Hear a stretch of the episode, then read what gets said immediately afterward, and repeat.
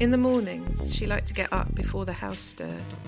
She liked to make coffee. She stepped across to the dock, out of the upholstered sway of the night, out of the unsteady hours. Then everybody began to travel out to Kano, Lagos, Toronto. Barely conscious of what I was doing, as if pushed, I stepped off Salahuddin Street.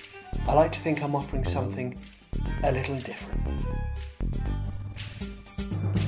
Something a little different indeed. Hello and welcome to the Fictionable Podcast with me, Richard Lee. For this edition, we thought we'd ask our contributors to introduce their stories themselves. That is, if they can remember anything at all about them. I'm Amy Sackville. The story. I can't remember what the story's called. That's brilliant. What is it called? Jesus Christ. Uh, can we do that again? Yeah, let's do that again. start us off, here's Evie Wyld with a little bit from the opening of her story, The Land. We'll be hearing from Evie again in a minute. In the mornings, she liked to get up before the house stirred. She liked to make coffee and stretch and wash her face, to take her vitamins and write half a page of journal. She liked to do these things, but she never did.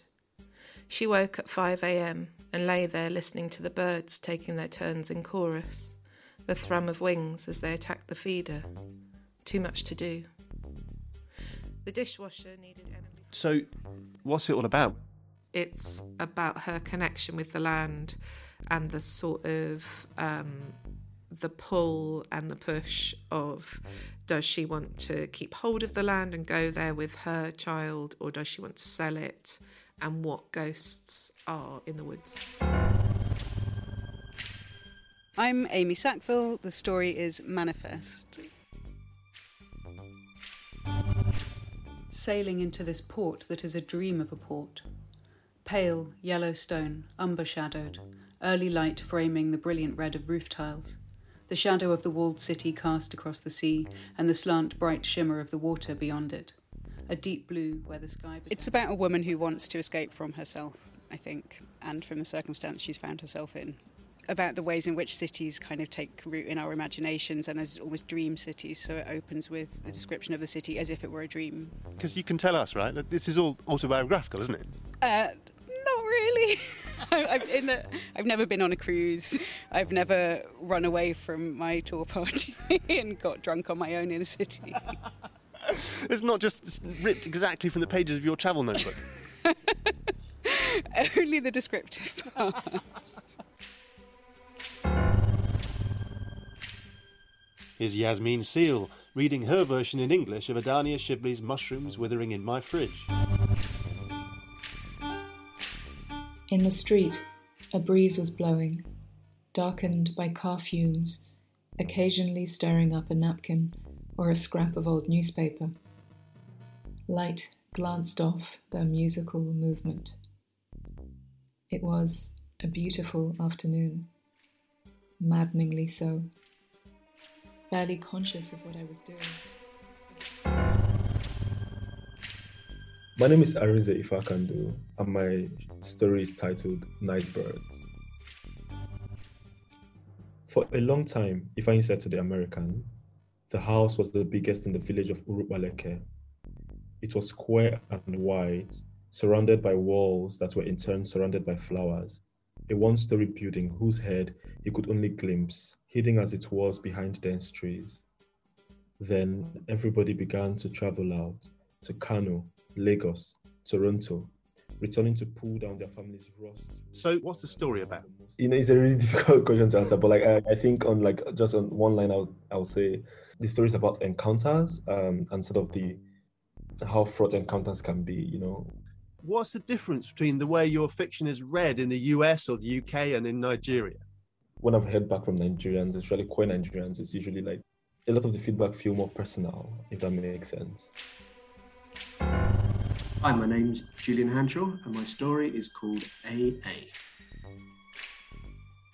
Thing is, it was a happy accident meeting you.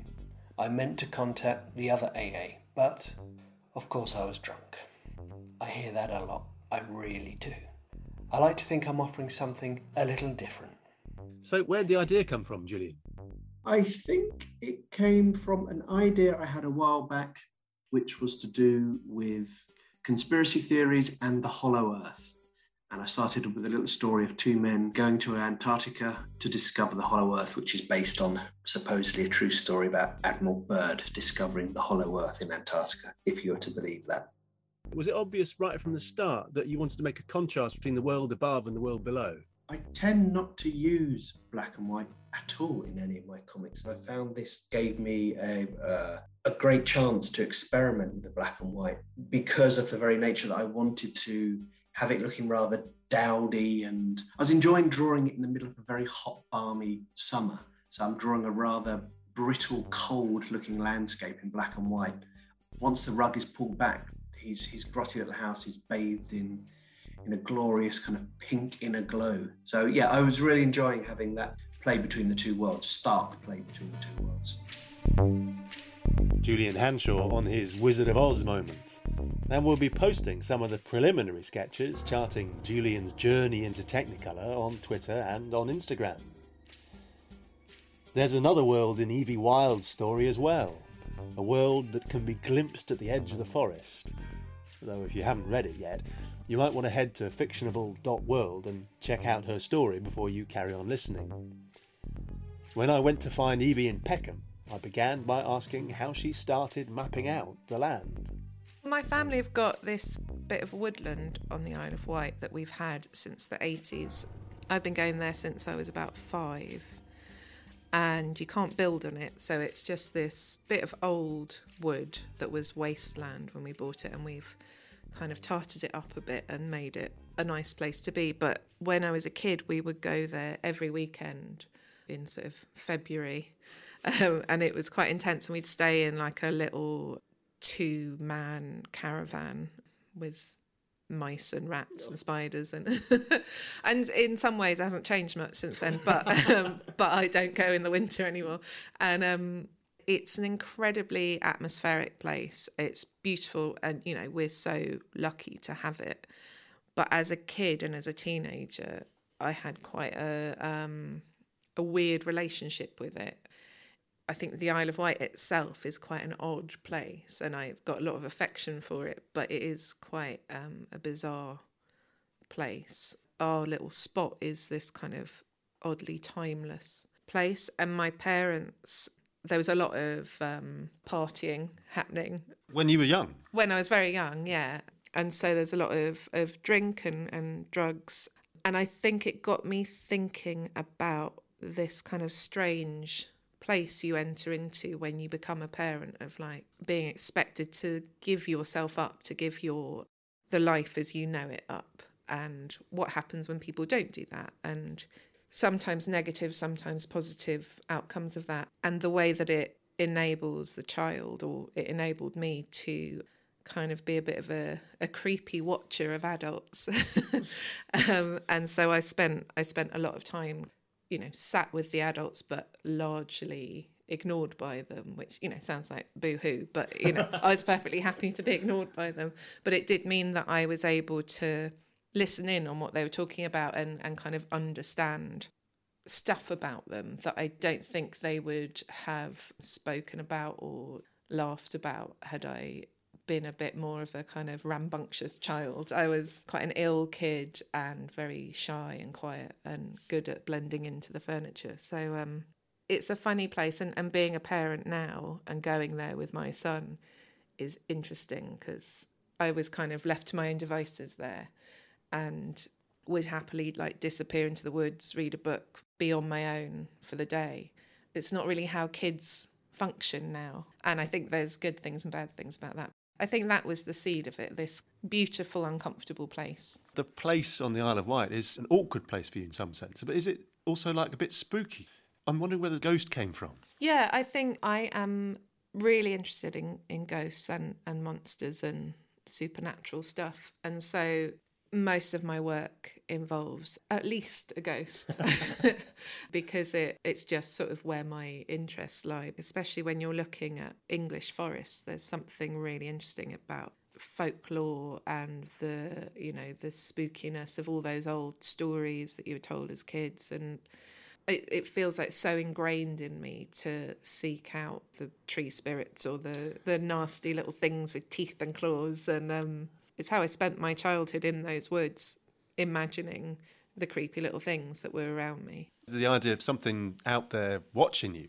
There always is, whether it's birds or squirrels or whatever, they are highly aware of you being there and, and of the danger that you you you cause to their families and all of that sort of thing. And, and the we always like to think of ourselves as looking out for the dangerous things, but we're looked at as the danger.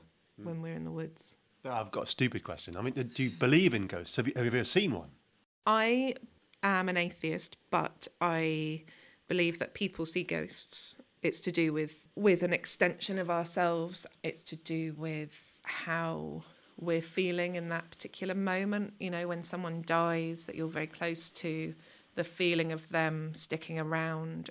After my father died, I used to often see the back of a man walking down the street where he used to work in, in Bond Street, I would follow that man because it looked so much from the back like my father. And in those moments, there was no difference. That was a version of my father. And it, if he turned around, obviously it would go away. But I think the parameters around ghosts are really interesting. You know, you have a dream and they visit you in a dream and they say something to you what's the difference between that and a ghost? What's the difference between smelling them and a ghost? And also, I think there's the moment that I feel that I most kind of classically experienced a ghost was when my son was a newborn and me and my husband both experienced stuff happening in our flat that felt like it was the doings of a ghost.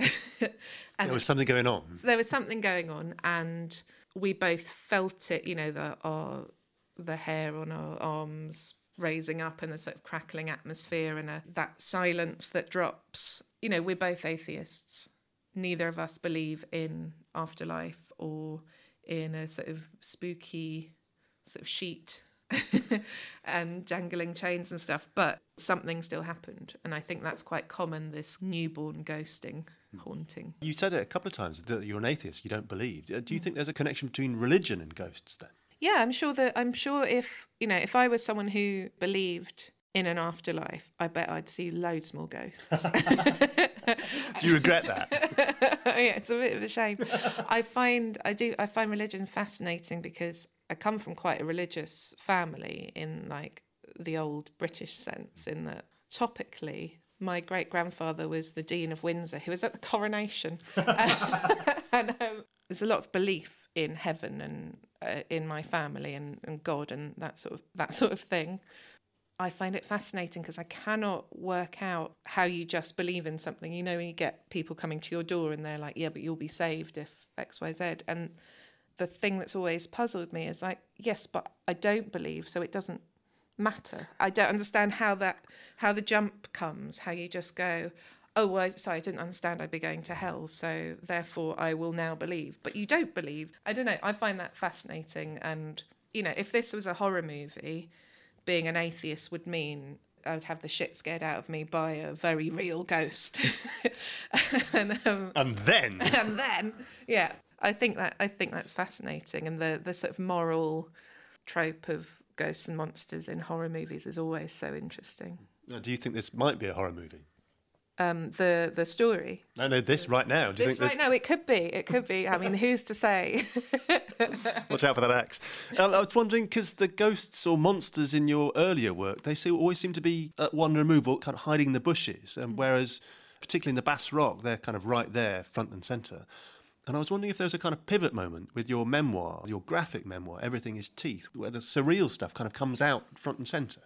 One of the things that I find myself reminding myself with every book is that you can do whatever you want. You've got the whole world to choose from, and then you've got all of the other worlds. There was something in that memoir the, the drawings are done by a close friend of mine called Joe Sumner. We worked on that memoir for about seven years, and I would write some text, he would respond with drawings, and then I would respond to those drawings, and then he would respond to my new text, and it went on and on and on. About three years in, he just showed me this image of little me walking down the street in a spotlight with a shark behind me, and it opened up this whole thing in the in that book, and it weirdly helped us move through time in the book as well. Like now, it it's mostly about childhood, and then suddenly there's a sort of telescoping forward to present day. And I think that understanding that you can put the ghost at the forefront is especially in what in the novel I'm writing now is is like really important and interesting to me. Yeah. Was just wondering if that image, that shark floating behind you on the page there, if that unlocked something, gave you kind of a permission to sort of go for it a bit. Yeah, I think it making it a bit more abstract is really helpful, and um, looking at it from a, a different angle is is always really helpful. One of the things that I use as a writing device is when I get really stuck. I've got a draft. Uh, there's something kind of that needs to be unlocked or expanded on, or like the it needs to find its wings a bit. Is I chuck a shark in, and that is always helpful because it's a real problem that you have to work around and and I think the more I write the more I am aware of those methods of just like let's chuck something really weird in here and just see what happens and you know maybe take it out later on but so far the sharks have all stayed They've got the teeth, hang on. yeah exactly There's a bit of a challenge, though, if you're going to throw, I don't know, a shark or a ghost into a story. There's, there's a challenge to kind of get the reader to come along with you. Is that partly why you're so careful about the detail or the kind of the realist stuff that, that's around it? yeah I think once you've got your reader to trust you then you can really fuck with them um, would be the ungenerous way of putting it. But I think to have something frightening, like genuinely frightening, happen to a character, the reader has to be invested in them and has to understand them as a real person and not just a kind of clip art person that that is there so that nasty things can happen to them. I want it to be what if you or me were in this situation and this happened, then how would that change you and how would you feel? And there's no interest in it just happening for the sake of it. It's not that you're putting in weird stuff because weird stuff's happening. It's actually just describing the reality. I mean, I think if you sort of break down a horror movie, the moment that you see the monster, all the fear trickles out, and it's only it's the lead up to it, and it's how those characters respond to their environment that is interesting and that is believable and and is really what we're there for. I think you know if you look at it by Stephen King, the movie. There's nothing more frightening on the planet than Tim Curry dressed as a clown. That's like don't need anything else further than that. And then and then it's a big spider that you knock over and by that point which is supposed to be the peak scary moment, you're just like kind of just switch it off before then. Don't really care at that point. Whereas prior to that, you're so invested in all these kids and their relationships and their families. A lot of horror movies do that. They have that beautiful slow burn and interest in the character, and then they just have to tie it all together. And it's really, really hard. You know, it's I'm not I'm not slagging them off. Having tried to write a few horror movies, I get so into the the lead up and then I'll get to like the last two scenes and I'm like, I haven't got a reason that any of this has happened. Shelve it. You just want to write the first half. Yeah, totally. I do feel the same about novels. It's a terrible thing to admit to because being a writer and knowing that how much work goes into making it a complete thing with the proper ending. But I quite often feel like I totally lose interest in novels two chapters from the end because I'm just I don't I don't care about it all. And you know my favorite writers don't wrap it all up in a neat bow but I I will so enjoy just that journey. I don't want it sealed off you know I don't want it cleanly cut so that I no longer think about those characters and they're sort of safe. I want to keep them in that sort of limbo. As well as the kind of leap into the beyond real in mm. the land, there's also another leap back into your protagonist's childhood. This mm. seems to be something of a trademark for you. Is that a way of kind of broadening things out, of opening up more territory? I think it's maybe to do with how we think about time and you know when somebody close to you dies it does something funny to time and you kind of find yourself turning backwards and going in circles and there is a period of time where you think about them only as their death and then the further you, away from that you get the more you think about the earlier times you knew them and the different kind of angles you knew them from. Personally i always feel very connected to my childhood. I've always had this sort of problem that i'm so fascinated by other people's snapshots of their you know photo albums. I didn't realize until i met my husband that it bores the shit out of most people. so I would endlessly be like, "Look, this this is my parents when they were young. How interesting is that?" And and he would just be like, "That is not interesting in the slightest." um, but I will pour through anyone who I even tangentially know. If their nan gives me their photo album, I will be all over it. I just I find it so interesting and and to find expressions and um, echoes in those photographs. That kind of slice of time next to each other rather than in that kind of linear progression. Yeah, I think that's really important to me. And I think the um, going back to a character's childhood to know them better. The first novel I wrote, after the fire is still small voice i can remember vividly like the moment i was like this is going to be about a man going to a shack in the sugarcane and that's what it's going to be about and then feeling stuck because i was like i don't know who he is and the only way i could know him was by looking at his parents and then they became a large part of it and then their parents became and you know i could have gone on forever and i, I had to be told to stop because i think like the the trickle down effect of trauma and of happiness and beauty and memories and the um, inherited trauma i think is fascinating. I recently found out that my australian grandmother was in an orphanage for a certain amount of time because her mother didn't have the money to keep her after her father died, and that my grandmother would kind of roam the corridors of the orphanage in floods of tears, you know, sort of dreadful mm. stuff. My mother has always been bad at goodbyes and and I've always had this like feeling of homesickness as well, um, which I always put down to the fact that my mother is Australian and came over when she was in her 20s and never went home. But actually, I think it's something that's inherited from that massive trauma in my grandmother's life, which, you know, neither of us really thought about it being directly linked, but it makes so much sense that sadness that is like deep in the pit of your stomach, that is like from some wound that isn't able to be healed.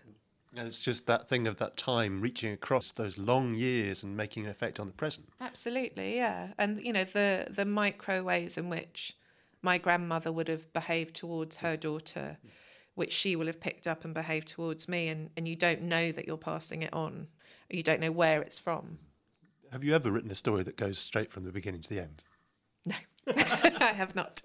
I don't know how I would do that. I, am in awe of people who can do that and and make their characters full and whole and feeling, and it's just not the way I think. Hmm. There's another leap as well in this. It's a short story, but it slides into the present tense. What's the thinking there? The present tense is so useful for memory. It kind of feels like an old man talking to you in the pub or a fairy tale feel it's the way we experience memories. You experience them as a a rush in the face of an image, and often they can feel more technicolor than reality. I think, or the the current time. They're kind of condensed, aren't they, into how you remember it, which isn't necessarily the reality of it. So I think there's something about using the the present tense for that mode of storytelling, which is helpful and switches you into a different a different layer of life. I feel much more able in the present tense to do wilder things. Maybe because the past tense is that traditional novelistic sound. It's set down, it's established. It's established, nothing can change. Whereas it feels much more immediate, the present tense, like you you almost feel like your character could die and the story would still exist. I wanted to ask as well, what's the secret of your amazing kids? You're so great at the kids; they're brilliant. in the Bass where Michael and Christopher don't know what to do with their faces when Ruth breaks the bowl, and it's just where are the kids from? I think it's an understanding that kids are just inexperienced adults. They're like, they are, you know, if you think back to yourself as a child, the earliest you can think, you're still the same person. You still think in broadly the same directions and the same inner monologue and anxieties and all that stuff. I think where people go slightly wrong with writing children is when they either try and make them, you know, all too innocent and cute and you see it all the time with in film, you're just using a child as a symbol of innocence and purity and niceness. And kids can be right little shits. and I think that's that's all for the good. I think that's like like there's a very uncomfortable thing about disliking a child, isn't there? But it's like they are a person. I dislike plenty of adults. Why can't I dislike your child? um, obviously, I don't say this to the parents, but giving them the respect that they're due is part of it. Jim in the um, in the land is he's got quite an adult voice for a sort of five year old or whatever he is. That's the sort of thing that is wonderful. One of the things that's wonderful about kids is just their ability to cut through everything. The inappropriateness of children is so helpful, and it and it is in life as well. You know, they will cut across you having a row with your partner and just be like, "What's all this shit about then?" and it's like, and it's perfect, and it's always toned perfectly. Yeah, I mean, my son at the minute is he's really into anatomy and and he's into he's seven he's into listing off his ailments. He's like, I think I have depression and anxiety and hemorrhoids. And it's like, okay, well, let's, you know, sit down and talk about this. And, yeah. And it's a, you know, it's a, it's a brilliant gateway into a conversation with them about other things. And also, I've got to ask about your men as well. I mean, uh, your men are so useless. I mean, Ed, God love him, he's not he's not as awful and dangerous as some of the men in the Bass Rock, but still, you know, are you drawing from life there as well? well, I don't know. I think I think that's one reading of them. I think another reading of Ed is he's just incredibly optimistic. Um, and, you know, maybe he is skating over the truth of his wife, but just that kind of. I like quite often have this conversation with people about the Bass Rock where it's like, oh, all the men in here are monsters. And it's like, actually, like, they're really not. There are the two boys who turn into the the adult men that you meet, and they're damaged by men and they're I think it's important when you're writing about men to kind of engage with the fact that while they may be doing the harmful stuff, they are still harmed by it, and the the massive sadness that you know patriarchy doesn't doesn't make anyone happy. Amen to that. That was Evie Wyld. You can read The Land and all these amazing stories for autumn 2022 on your laptop, tablet, or mobile at fictionable.world. Just hit subscribe in the menu on the right hand side, and you'll get four issues a year of brand new short fiction and graphic stories for £20. That's all for this time, so thanks to Evie Wyld, Amy Sackville, Yasmine Seale, Arinze Ifeakandu, Julian Hanshaw, and to Iain Chambers for this excellent spooky music. Tell us what you make of it all at Fictionable World on Twitter or on Instagram or via steam powered email on info at fictionable.world. So from me, Richard Lee, and our producer Esther Pokajeni, thanks for listening and goodbye.